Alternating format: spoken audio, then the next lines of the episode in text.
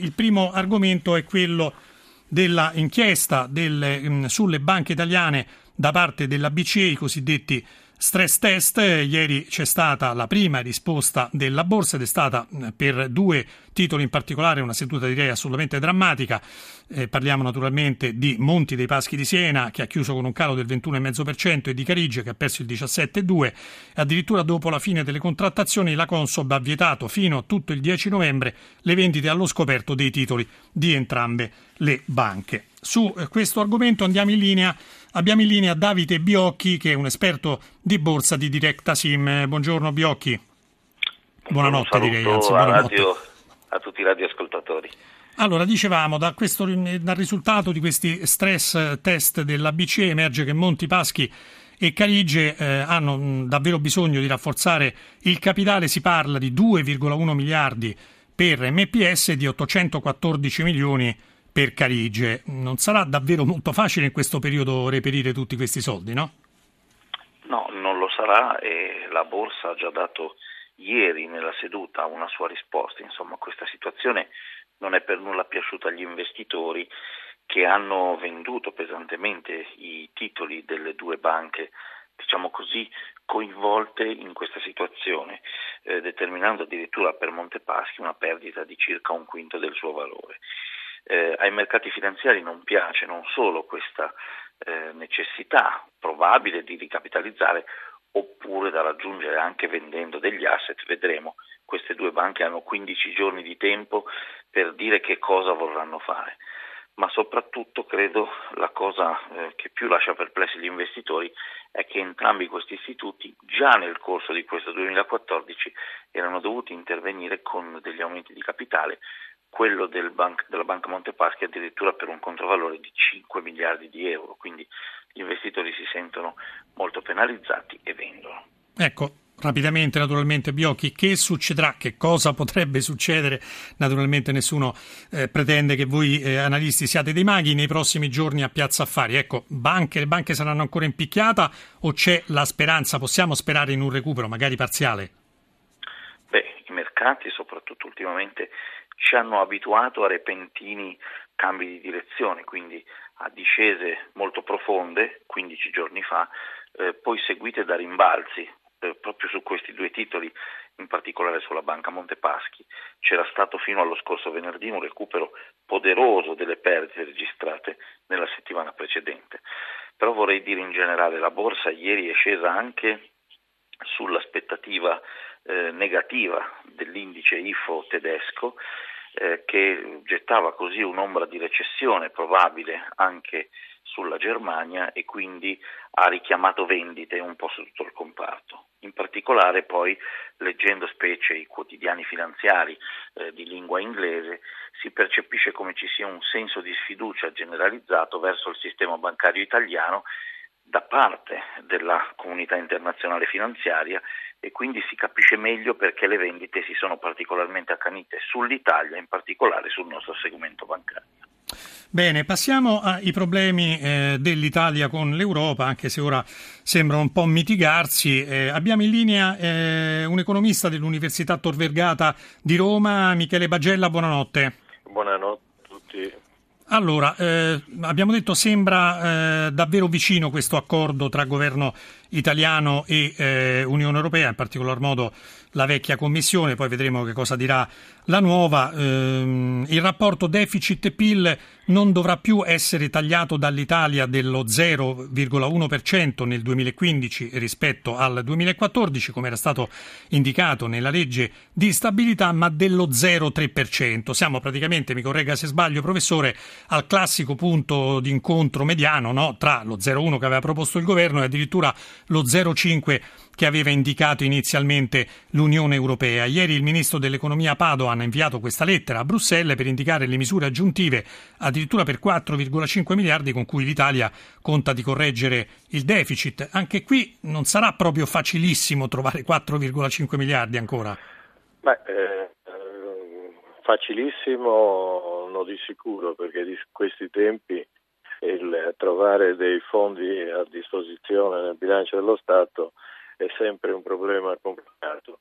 Però oh, permette di dire che eh, il, novità è la proposta che ha fatto il governo italiano a Bruxelles, eh, evidentemente conteneva già uh, nell'ombra uh, una possibilità che ci fosse qualche ritocco perché così eh, sembra che eh, sia stato, perché la stessa lettera di Padova eh, si debba, diciamo, siano possibili tagli per 4 miliardi e 500 milioni questo indica che il governo sa dove mettere le mani. Eh, c'è chi eh, sostiene pure che il governo in realtà questi soldi li abbia già accantonati perché evidentemente eh, prevedeva beh, quella risposta quello, da Bruxelles. Ma infatti è quello che pensavo, che eh, implicitamente dicevo prima, perché quando si apre una trattativa, usiamo questo termine, con Bruxelles per quanto riguarda le questioni legate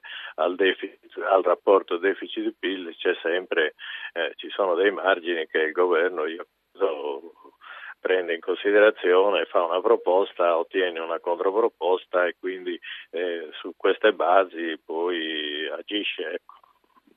Bene, presentiamo un altro ospite che abbiamo in linea, si tratta di Guglielmo Loi, segretario confederale della WIL. Buonanotte. Buonanotte e buon ascolto.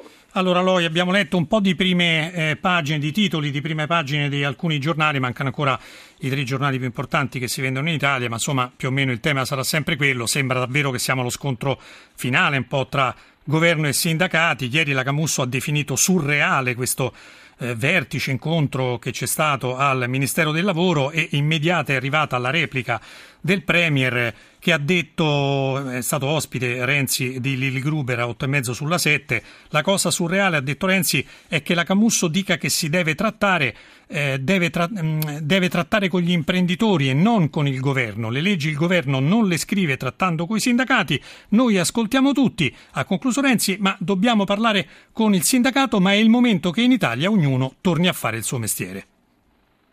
Commento da parte vostra e della Will? Mi sembra dire, molta, consentire molta scena, perché eh, un governo dovrebbe parlare o perlomeno confrontarsi, non stiamo parlando neanche di trattative perché non è che si fanno i contratti salvo per i lavoratori pubblici, semplicemente perché le scelte politiche che fa il governo, anzi che fa il Parlamento, influiscono sulle condizioni di vita dei lavoratori. Faccio un esempio, se si decide di alzare o diminuire l'IRPEF, è un colpo diretto o un aiuto alla busta paga. Se si decide di togliere un ammortizzatore sociale, mette in discussione una tutela del lavoratore. Siccome queste scelte le fa la politica, è normale che ascolti le ragioni almeno della parte dei lavoratori, come giustamente fa anche con le imprese. Non si tratta di trattare, ma di comprendere i motivi di un consenso, di un dissenso, di una preoccupazione, di un'ansia, di un'aspettativa che esprimono i rappresentanti di milioni di lavoratori. Ripeto, su condizioni materiali e pratiche, non su questioni così eh, politiche. Quindi non si tratta né di contrattare né di trattare, si tratta di confrontarsi e capire perché rappresentiamo quel, quel, quel, quel tema, quella, quella ragione. Oh, eh, Loi, però a questo punto la domanda che sorge spontanea, e l'hanno fatta anche altri colleghi sulle prime pagine dei giornali, è cioè, a questo punto lo possiamo proprio dire, la concertazione è proprio morta. La concertazione è morta da anni, se per questo, ecco. perché eh, eh, era eh, frutto di, di un mm, obiettivo comune che era quello di far uscire il paese dal baratro, allora, eh, dove bisognava regolare alcune materie, la contrattazione, anche l'aspetto fiscale, Dopodiché è proseguito con alti e bassi un normale confronto. Ripeto, eh, noi non possiamo pensare che le condizioni di vita delle persone siano legate solo al rapporto con l'azienda, perché ci sono fattori esterni all'azienda che contano moltissimo su come vive una persona che lavora. E ripeto, ho fatto prima degli esempi, le tasse, le tariffe, l'ammortizzatore sociale, eh, insomma i trasporti, insomma decine e decine di argomenti più o meno rilevanti che condizionano la qualità della vita de- de- dei lavoratori.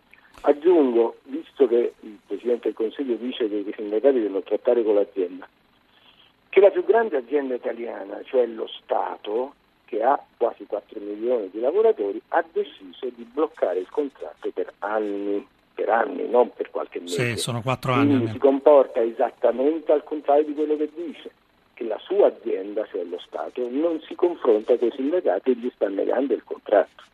Un attimo Loi, stanno cominciando ad arrivare le prime telefonate dei nostri ascoltatori. Il primo è Arturo da Roma. Buonanotte. Buonanotte dottore. Prego. Mi dà 15 secondi per due brevissime domande? Prego. Grazie. La prima è come mai Cameron si può permettere di dire io non, io non pagherò con la benedizione della Merkel, mentre l'Italia supina pagherà. La seconda domanda, brevissima. È vero che Renzi vuol tagliare del 30% le pensioni, le pensioni e gli accompagnamenti di, della povera gente, degli invalidi? Ecco, finito. Grazie mille per la brevità. Grazie. La prima domanda la girerei al professor Bagella. Cameron dice non pagherò, non pensateci nemmeno e l'Italia invece è costretta a pagare. Stanno così le cose? Beh, questo non saprei perché mi pare di aver letto che anche Renzi si è espresso negativamente su questo punto. Il ritocco del il fatto che si sia un po' artificialmente aumentato il, il PIL eh, e che quindi in base a questo aumento di prodotto eh, si debba versare di più, beh, insomma, anche qui è un qualcosa che in un momento così delicato e di crisi e di difficoltà come quello dell'Italia credo che ci sia quantomeno materia per poterne discutere eh, diciamo, a Bruxelles sulle modalità con cui questo versamento deve essere fatto. È chiaro. Anche, è chiaro. anche, anche perché poi eh, bisogna considerare che eh, questi fondi che vengono versati dagli Stati vanno eh, nella tesoreria di Bruxelles che poi dovrebbe usare a favore degli stessi Stati, ma non sempre eh, c'è eh, come dire, congruenza fra il versamento sì, e tra il dare e l'avere, chiarissimo professore. Il prelie, Andiamo alla seconda parte della domanda che girerei invece al sindacalista Guglielmo Luoi. Ma davvero il governo vuole tagliare addirittura del 30% le pensioni? parliamo di pensioni di assistenza sostanzialmente. Sì. Eh, guardi, c'è un capitolo che, che prevede una, ris- una, ridefinizione di tutta una serie di agevolazioni. Io non, non dico né sì né no, onestamente perché la materia è molto complicata e l'articolato della legge di stabilità, come sempre, è scritto in maniera tale che per ricostruire tutti diciamo, i legami legislativi, perché non è che si dice domani togliamo le pensioni di, parità, si dice il comma 4 della legge 7, numero X è modificato con le parole. Quindi stiamo adesso in queste ore ricostruendo tutto quanto. C'è tutto un capitolo appunto di rivisitazione delle politiche di assistenza. Spero che non sia come dice l'ascoltatore, spero. Eh, speriamo francamente tutti. Allora, eh, intanto ringraziamo davvero i nostri tre ospiti, Davide Biocchi di Directasim, Guglielmo Loi della WIL e Michele Bagella dell'Università Tor Vergata di Roma.